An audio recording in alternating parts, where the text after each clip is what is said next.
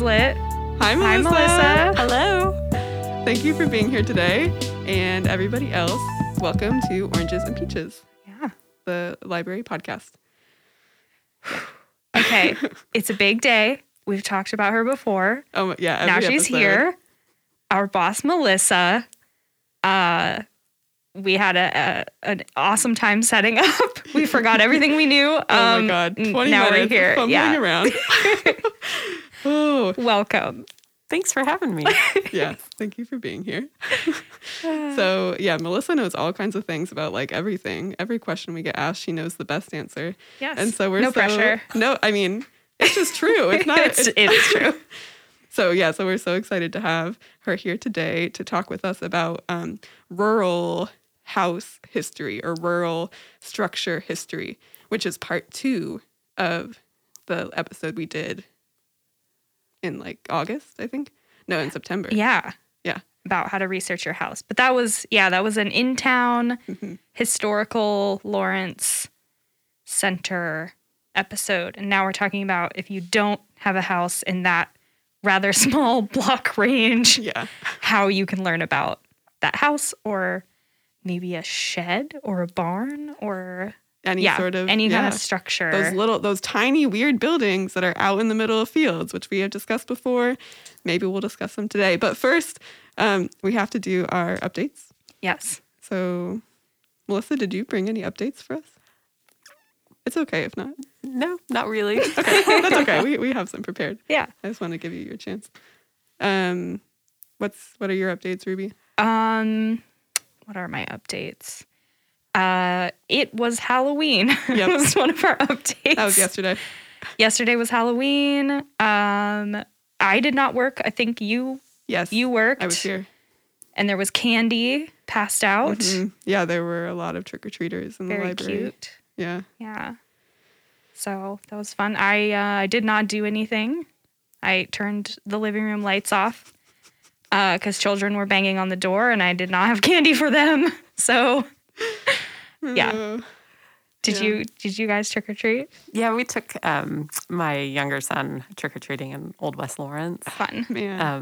We missed last year. We just kind of sat it out, so it was fun to take him this year, and we just kind of pulled together a costume out of stuff that we had. Yes. So it was very on the fly, and our neighborhood doesn't really. I live in Old East Lawrence, and there isn't a lot of trick or treating going on over there. So, yeah. But lots of people in Old West Lawrence are performing wonderful community service by decorating their houses and, like, really getting into the spirit. So it was fun. Yeah, I know. I wasn't one of them. I'm sorry. Yeah, I learned this morning when I walked in the library that Old West Lawrence was the place to go trick-or-treating. And that's where everyone flocks to because me and Lucian were just, like, sitting in our living room. And Lucian loves Halloween. He was so excited to maybe get trick-or-treaters this year. So we were just sitting there for, when I got home from work for hours. And the first trick-or-treaters we got, Lucian was sitting so sadly in front of the door, and we saw some kids walking across the street on the other side of the street.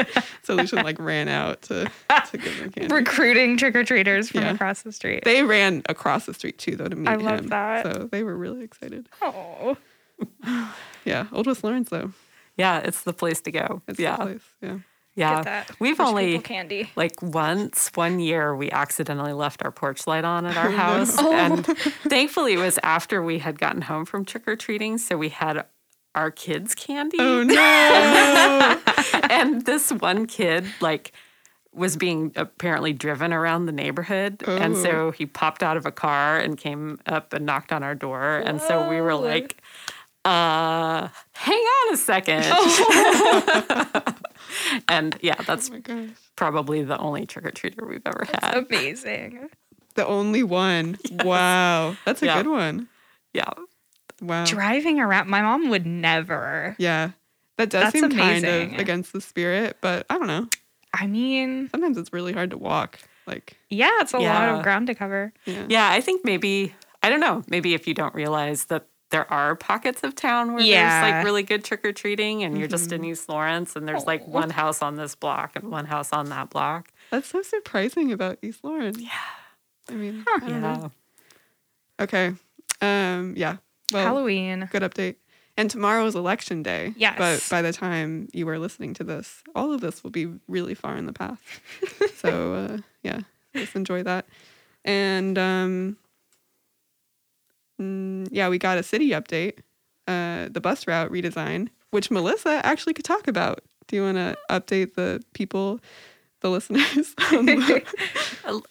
So I guess just the route redesign. There's a survey open right now. Yes. If you'd like to weigh in on the route redesign.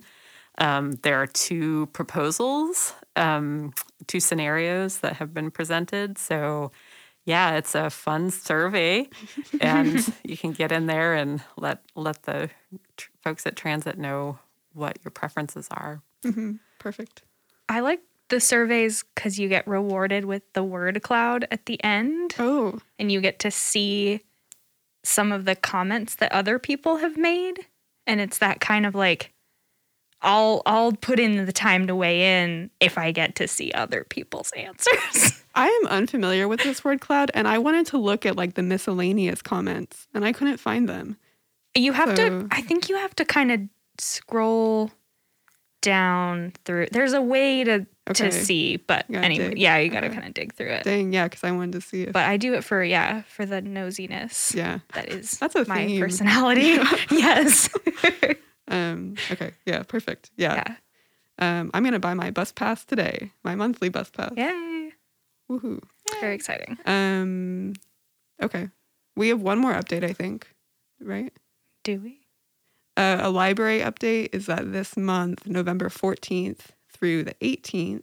Oh, yes. At various locations in the library, there will be pieces of paper and magazines and probably like glue and, I don't know, crowns or something, like writing utensils and prompts about... Hazlett.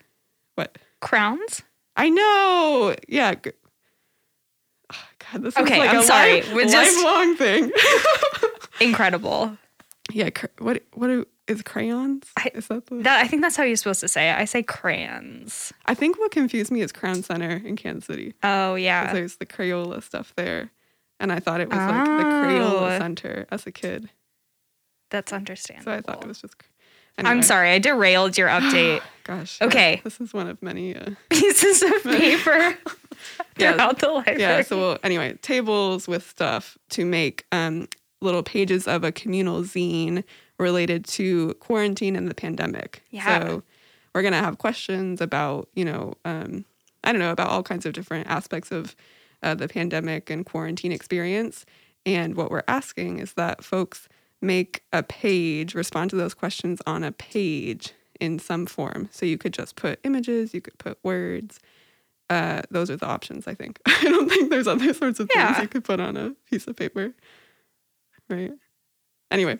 Yeah. And then they'll all get bound up into zines, which are little magazines, basically, together. And there'll be, like, these little portals about what it was like to be in Lawrence during the quarantine especially, but during the pandemic in general. So it's kind of a little, kind of like a little closing chapter on this ongoing crisis. Yeah. I love this. I'm very excited to see what people come up with and how they are processing this time. And I have been thinking a lot about living through a really big historical moment, and when I'm down in our local history room thinking about, like, what will be there about the pandemic of 2020 to TBD year. Yeah. But, yeah, I just think it's very cool that you're doing this. So that we have this little library-wide set of stations for people to contribute. Right. And everyone's welcome, kiddos, teens. Although it sounds like teens are more into digital art at this point in time, so that's fine. And adults, and everyone. Yeah. Yeah.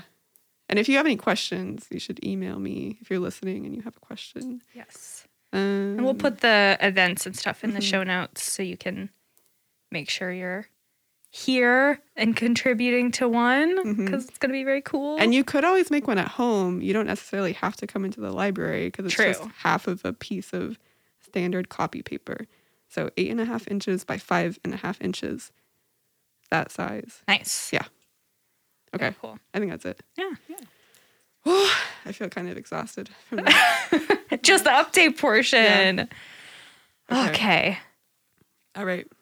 So moving on. Yeah. Next portion. So this is following up, like we said, on the episode we did with Frankie. That was about house history research, because Frankie had asked Melissa, full circle, yes, about researching the house that she just bought in North Lawrence.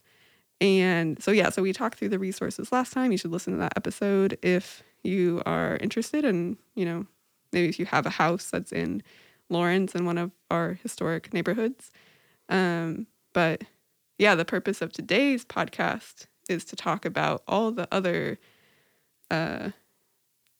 places, all the other houses. Yeah. Yeah.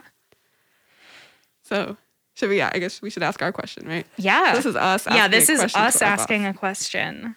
Yeah. You want to ask it? You want me to ask it? I can't reach your piece of paper. You got to ask it. Okay. So Melissa, so if a patron comes to the desk and they have a question about, they want to research the history of their, God, I just said all this, man, I was repeating. Okay. Where do you start when someone wants to research a structure like that? Sure. So, a lot, the greatest density, I guess, of resources for researching a historic building really center around kind of old downtown Lawrence and the neighborhoods right around that. So Old West Lawrence, Old East Lawrence. I'm sure last time you probably mentioned the Sanborn maps, which I think they give a pretty good representation of the areas where there's the best information for researching old houses. Mm-hmm. So once you kind of get outside of that range of resources, it does get a little bit harder.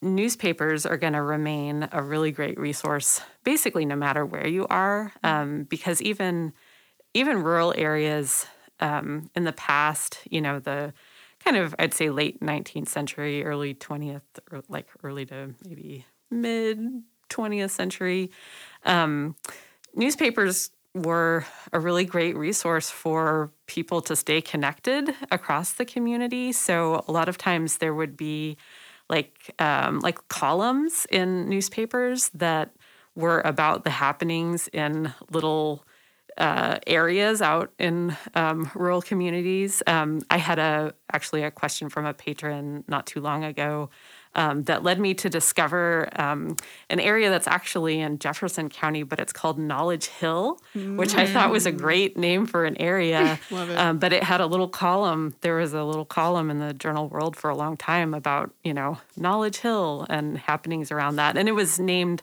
for the school that was kind of in that area. So, and I think that actually was fairly common in the past. There were, you know, rural schools were sort of scattered around the county. There was usually a part of each township that was sort of set aside to be the land for a school, because having public education has been a core tenet of our democracy since the beginning, and because people didn't have. You know, you were walking or by horseback for a long time, and rural roads were not great. So, you know, having lots of little schools made it possible for kiddos to get there. And then those schools, you know, often were also community centers. So it makes sense that, you know, some of the communal life would be kind of arranged around schools. Right.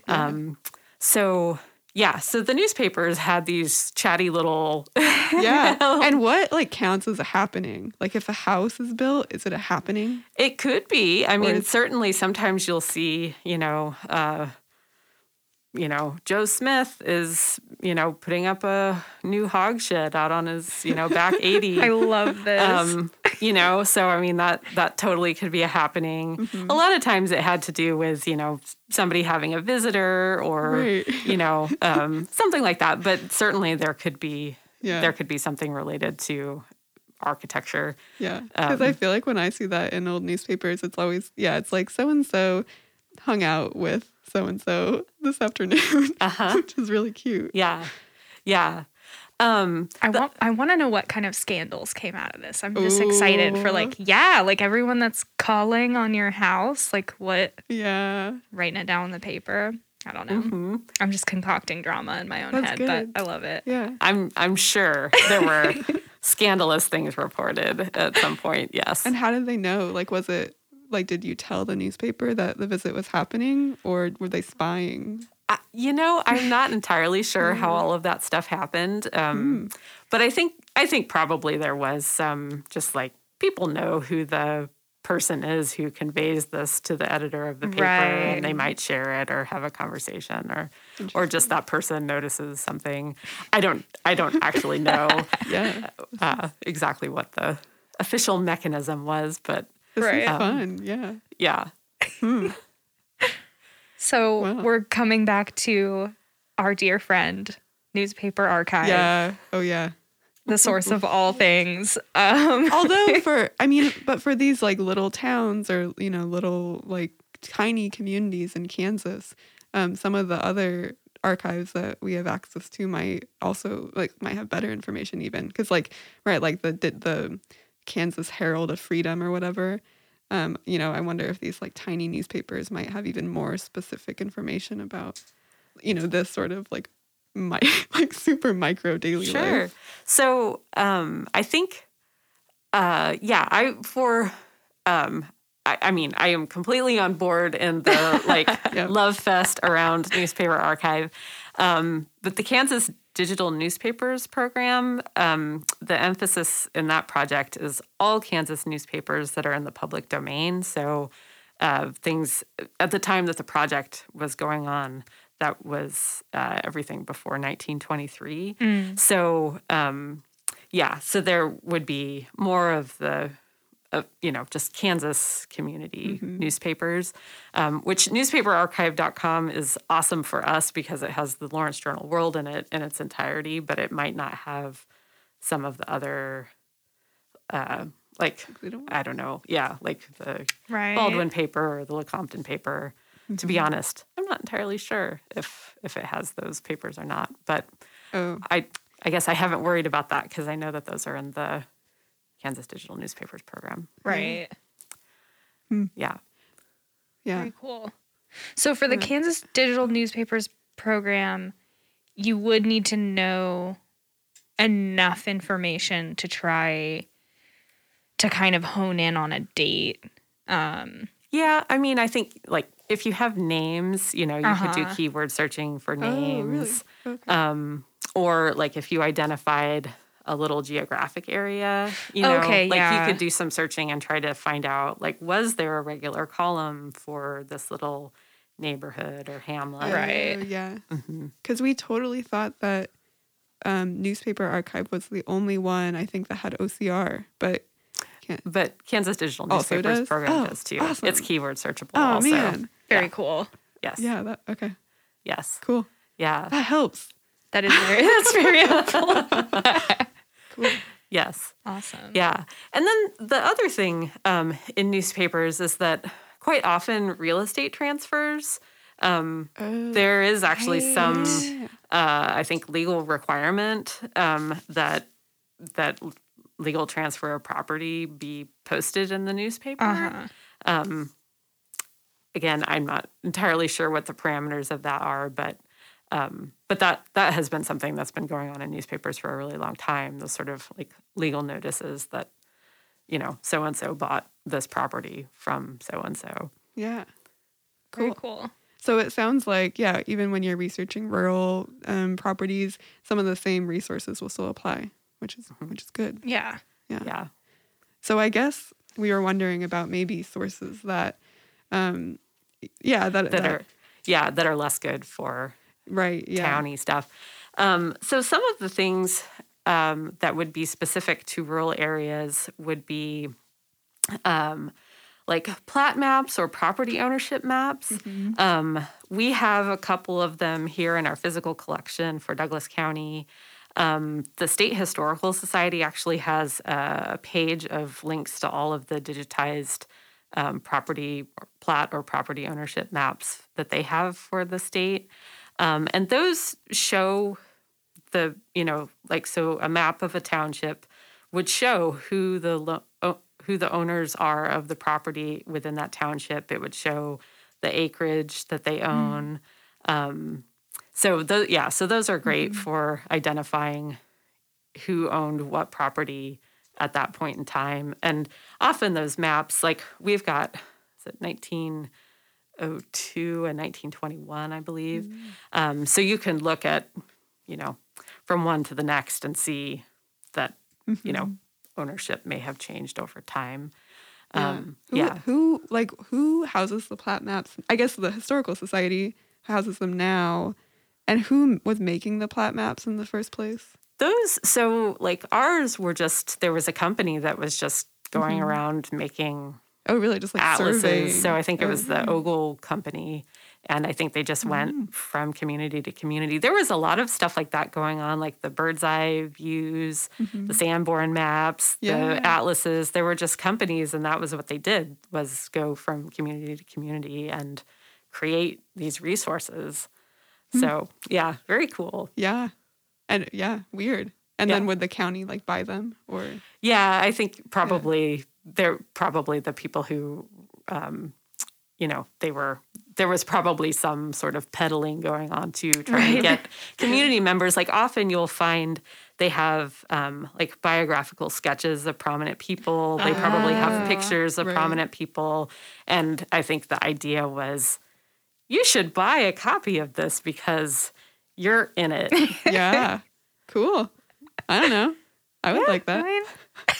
Okay, but so tell us about like how were the boundaries of the plat map determined? Was it just like here's a little community or was it like this section township range thing that we talked about before a little bit and I don't really know what it means? So like the maps that we have, it's an atlas of Douglas County. Okay. And I think the counties tended to be the container for a lot of that. So each county in Kansas has multiple townships in it.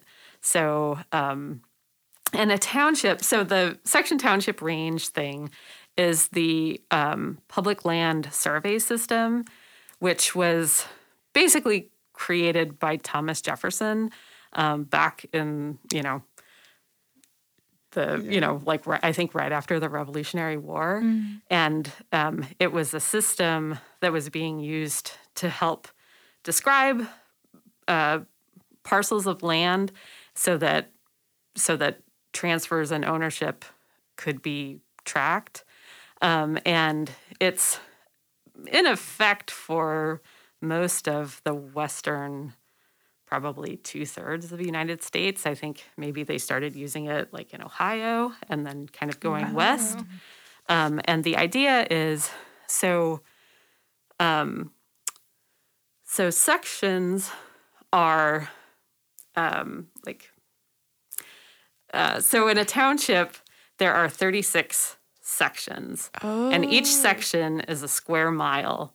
And each section also contains 640 acres. And the township is, so it's sort of like a grid system. So a township, they're numbered, and then they're either south or west, or south or north or south. And actually the Kansas-Nebraska border is the dividing line between the north and south in the system. Wow. So you might see a township that is like 13 south or 14 south, something like that. And then the ranges are going the other direction. So those are your east and west. So you're going to see, again, numbers that are, you know, 12 east, 46 west. And so it's just like finding a plot on a on a grid. Yeah. So you've got, you know, you're looking for 13 south and 46 west. And when you find those two things together, then you've identified your township. And then within that, the sections are numbered from 1 to 36. Okay. So you're looking for, you know, section 36 in township 12 south, range 42 east. And, yeah. Okay. And so then that pinpoints that square mile. Uh-huh. And then the section can be further divided. So into quarters, quarters of a quarter. So you might see in a rural area, you might see a property description that is like the north half of the southwest quarter of the, you know, of section 36 of, you know, township 12 south range. So it's, yeah. Yeah.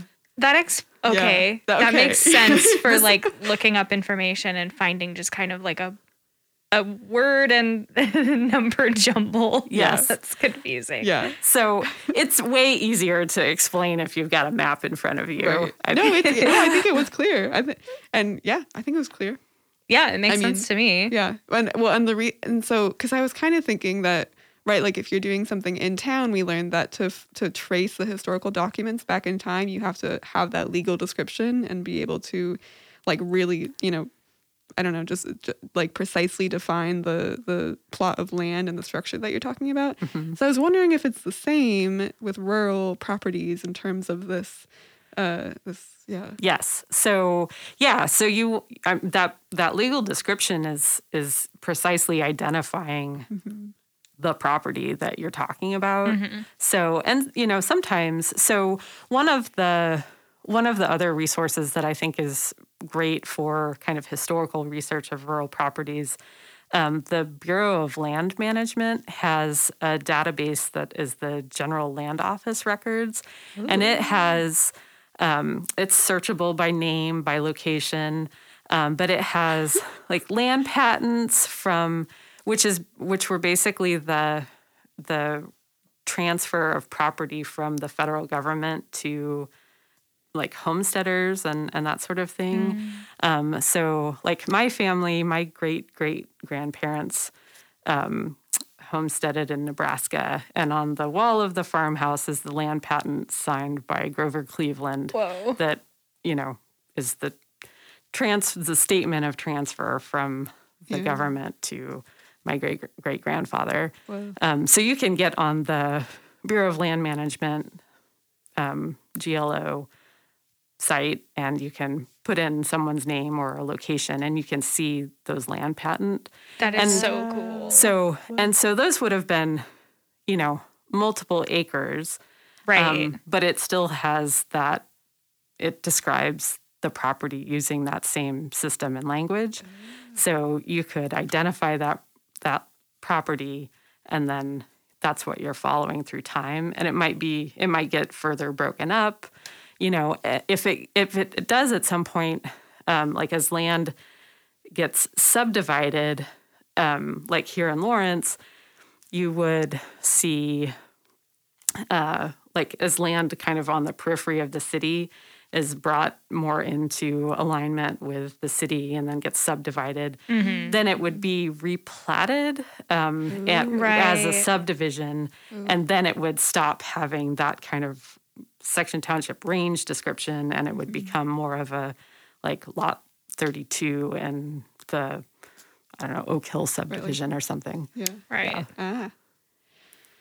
Whoa. Wild. Cool. Yeah.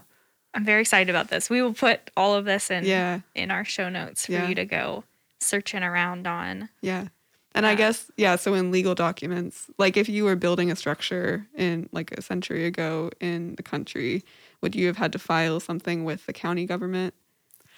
So I would doubt it. I'm not sure at what point, you know, like code enforcement began or permits started to be required. Mm-hmm. Like, would there be a deed for a farmhouse that was built in like 1870? Well, I mean, so typically, my understanding of those kinds of records is that the deed is for the property rather than the buildings on it. Mm-hmm. So like the registrar's office, the county register of deeds, they are the keepers of all of the records related to transfers of property in Douglas County. And their records wouldn't really so much be about a house per se as about the land in a lot of cases. I think, there are exceptions to that. If someone is recording like a mortgage or has a lien on a property, mm-hmm. Then probably the structures would come into that. Mm-hmm. But I think the property records would be, that's, I think, with rural and with researching properties that are in town, sometimes, for instance, my house, which is in East Lawrence, it was built sometime between 1868 and 1873. And I'm someone who has, some experience with doing this kind of research. Just a little. And has been, doing it, trying to figure it out for a while. But mm-hmm. I have never found anything that says this house was built, at mm-hmm. this time. Mm-hmm. I just know from the evidence that I have that it's sometime in that, 5-year range. Mm-hmm. And so... often with older properties, you're told, if you look at the tax records, if there's a big jump in the tax valuation for a property, then you can think maybe that's the year that the house was built because the value of the property went up significantly. But it's not going to say this valuation went up because a house was built. Right. It's sort of circumstantial evidence unless you can find something else that definitively says that. So in rural areas, if you're trying to find out, when the corn crib on your property was built, I guess, again, kind of thinking back to my grandparents' farm, that would be like oral history with a family member, that sort of family memory. That was our next. Yeah. I think that we're hitting on all the questions already, but there's sort of the official documents or sort of historical documents and then other sources, that we were thinking about mm-hmm. Finding out information from. So you think family members. Mm-hmm. Yeah. So I think, often, if there are people who are associated with the property or have lived in the area of the property, those, definitely. I mean, those folks are a resource as well. And, if you've been, living across the road from the Joe Smith family for 50 years, mm-hmm. You probably have some, some idea of, I remember the year Joe, he tore down the old barn and put up that new silo. Mm-hmm. What's a corn crib? A corn crib? It's a building for storing corn. A building corn cobs of corn. But it's not like a crib. It's just called a. No, I think it's got a kind of a slatted design so that there's airflow so things can dry and not get moldy. Okay. Yeah.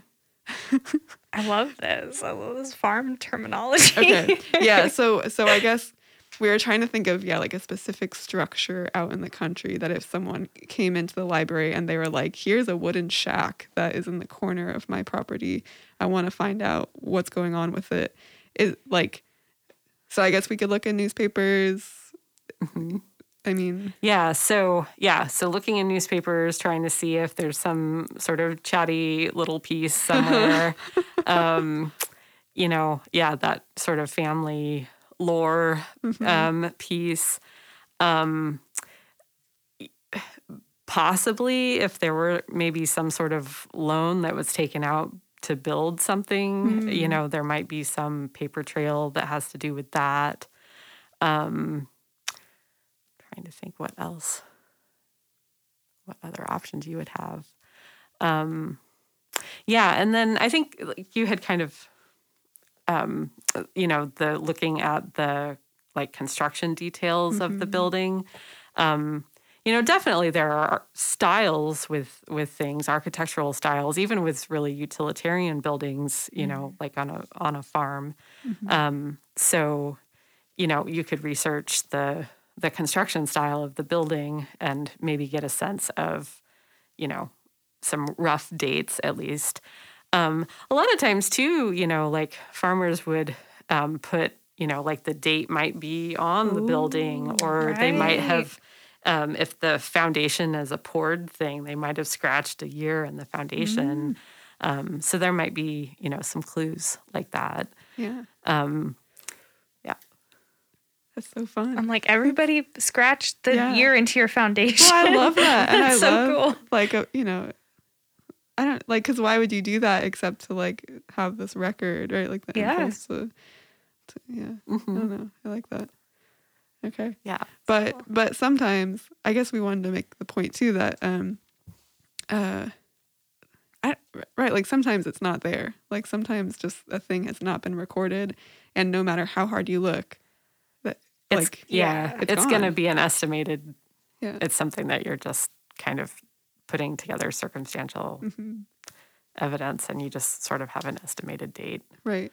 Which is kind of what we said about. I mean, with Frankie, we were saying about houses in town too. That sometimes you just have to make a sort of story out of the pieces and is it true? Don't know, but sometimes that's a little bit of what history is. It's just mm-hmm. trying to figure out how things fit together. I don't know. Yeah, absolutely. I mean, my house, of course, is the one that I know the best and mm-hmm. have the most history about. And there's some sort of bright shining points that I know, and then just lots of gaps in between. And so, mm-hmm. It's really, and for Lawrence, for this area, there has been. Information kind of put together about the sort of the general course of development for our community. And so, sort of the context in which things were built. So you can look at information like that, and mm-hmm. sort of, and then look at your property and mm-hmm. kind of see, okay, so this sort of fits into this general context. Yeah. There was a long time ago, I was an intern for the State Historical Society, and I wrote state and national register nominations for properties across Kansas. And so one of the properties that I wrote a nomination for was a barn in Pratt County, and it was an adobe barn, which is, mm-hmm. Not a super typical building material, but it was built during World War II when there were a lot of shortages of other kinds of materials. Wow. But there was simultaneously a big demand for dairy farmers to increase their herds because there was also a need for more milk. And so building an adobe barn became a way for, a farmer to kind of solve both of those issues, the material shortage and the, trying to fill this need for more dairy products. That's fascinating. So that is very much, that sort of building is very much a product of the context of its times. Right. So, every building is in some way. Right. And it does seem like that's kind of what you want to know when you research your house. It's less it was built on this day or it was finished. The construction of this house was finished on this day in 1930. You want to know more about, I don't know, maybe not. Mm-hmm. Hmm. Yeah. Yeah. Just kind of the narrative of the house. Why was it being built? What was it for? Mm-hmm. And that's, with rural properties, I mean, just sort of that story of how, people who are farming, how they have tried to respond to, circumstances, trying to, use their land in the best way to, mm-hmm. To be able to make a living, the trends that are happening in terms of, you know, the guidance that is coming out about how you do those things. Mm-hmm. So, you know, so you'll see different styles of buildings being built to, you know, try to meet those goals. Mm-hmm. Yeah. Cool. Yeah. Well, awesome. I don't know. I feel like we have a good list of of like extra places. Do you happen to know if Watkins and or the Spencer Research Library have resources for the kind of rural areas, or like what types of things they might have? Mm-hmm. So, again, probably they have more stuff for places in town, mm-hmm. but the Watkins is the Douglas County Historical Society, so they are collecting for things throughout the county. Mm-hmm. So there would probably be things that they have there.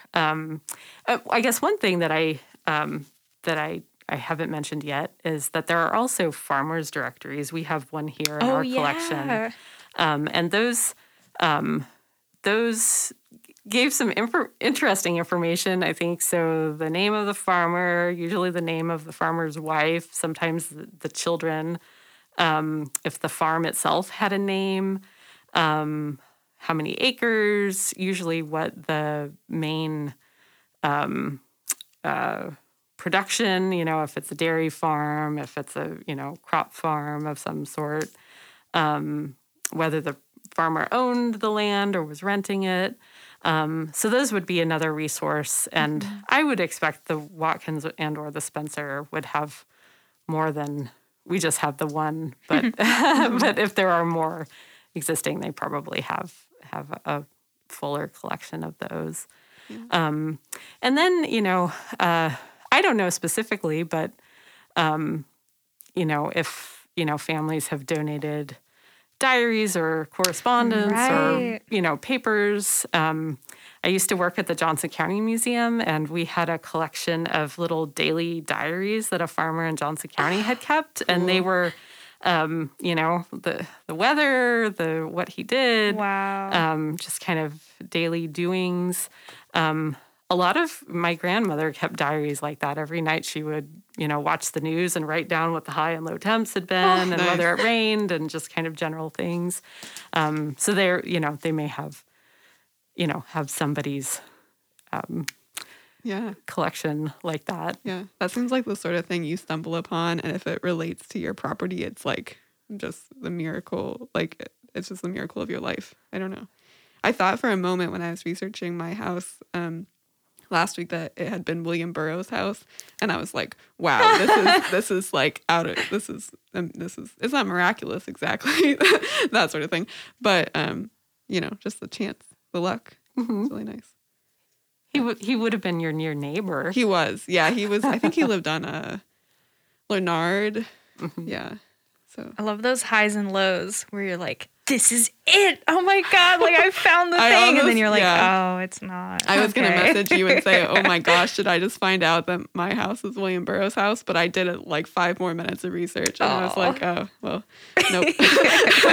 It wasn't. But he might have come over sometime. Yeah. I mean, probably walked by it. Yeah. Okay. Well, I feel like we only just barely tapped the surface of Melissa's brain and also all the resources that there are for researching properties. I think we just need to have a whole series where we talk to, like, you know, someone from the Watkins, someone from Spencer, the Register of Deeds, about how you go about researching different sorts of property. So, podcast listeners. Yeah. This is what this podcast is becoming. Yeah, this is what it's going to be.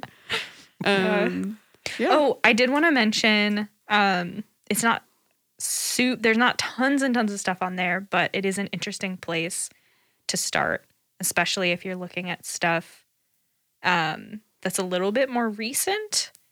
I did discover I'm obsessed with the interactive map of Lawrence. Ah, yeah. Speaking of nosiness, you can see like what permits everyone has, and it's very cool. I love it. Anyway, there is one of Douglas County in its entirety, where you can click to see the property ownership and the appraisal card does not have tons of historical information, but it does give you an idea of like where the existing property lines are, and you can kind of compare them to your historical research. And those subdivision plats, there are links to those as well. Yeah. So if you want to take a look at the, And I think linked either from that interactive map of Lawrence or the Douglas County property search, there's also if a survey has been done of your property or of property near you, you can take a look at those too. Cool. Oh my gosh. So much stuff. It's not simple. No, it's not simple, but it's kind of fun though to have all these pieces, and then sometimes you discover something in one resource that lets you kind of return to the others and dig a little bit more, get more specific. Mm-hmm. Yeah. Yeah, it's very much, I think that was, I don't know, my experience of like writing register nominations was, it's just sort of like you start out at this like really high overview kind of level, and then you're sort of like zoning in on like, well, this seems like a fruitful area. And then, like you learn something from that lets you go in another direction or, go back to a resource you've already looked at, but understand it differently, right. How it applies to what you're doing. Yeah. Yeah. I guess it is like research. Like that's like how it goes. Yeah. Yeah. Okay. Yeah. Well, let's go to the next section, I think. Yeah. Yeah. Thank you. Yeah. Very cool. Yeah. Okay. So Melissa, what are you reading? Oh, so let's see. Right now I am reading Flight Behavior by Barbara Kingsolver.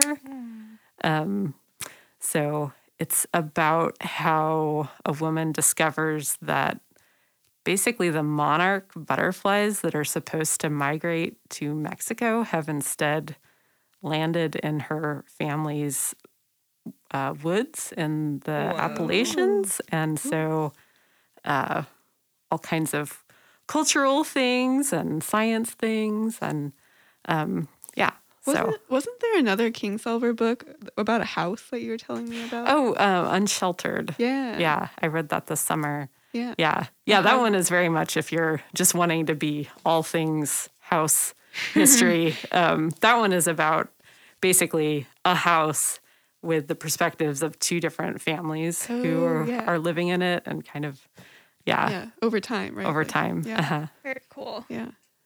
Yeah. Okay. Like this. I think, Okay. Ruby, you want to go? Oh, yeah. Yeah. I'm not reading anything that is my choice to read. Back in school, I am taking a freshman environmental science class. Sweet. And our textbook is not a book. It is not even an ebook. It is an online platform that you have to buy access to that has the actual course material on it, including like quizzes and things that you are actually awarded points, hopefully, for. So I was like, great, I'll just get that 14-day free trial over and over. Nope, because it links back to the class. It's so evil. And then at the end, you have nothing to sell back to the bookstore for pennies because you never owned anything. I mean, I guess it's like eco, although an ebook would be eco. Right? I think I hit the microphone when you said like monetized platform because I was mad. Yeah, so. Yeah, it's very... They have walled you in as a poor student who's trying to get around the textbook price. They're like, nah, you are paying for this. That's not a so. It's very weird. I'm like, I'm paying for the class, right? And now I gotta pay for the class again, right? So, but it's a very interesting program. So weird I'm not model. Upset, but this is the future. Yeah, you should have your professor talk with the open access folks at the KU libraries. Ooh, yeah. The whole thing about open access is, well, there's the part where it's about trying to get scholarly writings out from behind paywalls. Mm-hmm. But the other part is like open educational resources, which is about creating textbooks and resources for classes that students aren't being gouged for. Oh, yeah. Okay. Pit them against each other. Yes. Yeah. Dang. That's a bummer. That's super interesting. Yeah, when you said that you had an evil textbook, I thought you just meant that it was, like poorly written. No, and I'm coming around to it a little bit in that the textbook is arranged in a really fantastic way. Yeah. So I'm not mad about the content of the textbook, just its evil structure. But yeah, so that's what I'm reading. What are you reading? I think so. I finished the books that I'd been reading for the past two episodes. Did you finish Wolf Hall? I finished Wolf Hall. Whoa! 2 weeks ago, even. So, incredible. Yeah, and I'm gonna read the other books in that series eventually, but I had to take a break. And I finished Dog Flowers, the other book I was reading. Oh, that was quick. This is it's really quite a thing right through. To actually finish the books. So now I'm reading just Ursula Le Guin. I'm on the second one of the Ursi series, so The Tombs of Adawan, which is just a little, classic little adventure sci-fi book. And it's pretty creepy, but I think that's pretty much her style. So, yeah. Yeah. Nice. Yeah. Oh, I had one last thing. Oh, okay. Which is, okay. So I just wanted to return to our resource conversation and our research, difficulties and returning to sources and all of this stuff, and mention Melissa's 2 programs that are coming up. Yeah. Because we grill Melissa all the time about how to answer stuff. But you can do that too. Yeah. So in person. Yes. So on Wednesday, November 17th from 4 to 5. Mm-hmm. Yes. Okay. Melissa's doing the genealogy and local history research drop-in. Mm-hmm. So she will be down in a meeting room, and then you get to tour the local history room and pepper her with questions. Mm-hmm. Yeah. Yes. So, yeah. Yes. Yeah. So that is kind of walking through especially some of the digital resources that we have for genealogy and local history research. And then, taking a little foray into the local history room. Yeah. Yeah. And then this is a bit later, but December 15th, you'll have somebody from the Spencer. Yeah. Caitlin Donnelly. Yeah, that sounds right. Is that right? Yeah. Who is the head of public services at the Spencer Research Library. Very cool. Yeah. Cool. Yeah. So excited. So if you're... if you're deep into your research and you're stuck and you don't know where else to look, this is a great thing. But also if you're just I don't know what I'm doing. Yeah. I haven't started this yet. What do I do? Yeah. So or if you don't even have a project, you're just I just want to. Yeah. So, yes. I feel learning about resources also prompts you to have a project too. Yeah. So, yeah. Well, yeah. And I feel a lot about research is, you may not need the thing that you just learned about right at this moment, but it kind of plants a little seed in your mind, mm-hmm. and then later on you realize, oh, I'm doing this thing now, and I know that this is over here. So, yes. Yeah. Yeah. I did something to my headphones. I don't know. I think that's... Hassel's having an afternoon. Oh, it's working again. Okay. I don't know. All right. I think it's time to end. Everybody, you had until a Tuesday to register, not a Wednesday, as I said in the last episode. I know now it's too late, and it's not even the right time to say it, but I just remembered. So anyway. Hazlett has been beating herself up for a month that forever, she said for Wednesday instead of Tuesday for registering to vote. But It's, yeah, it's okay. You know, anyway.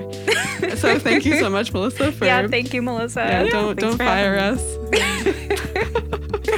I wasn't planning on it. Oh my God. Okay.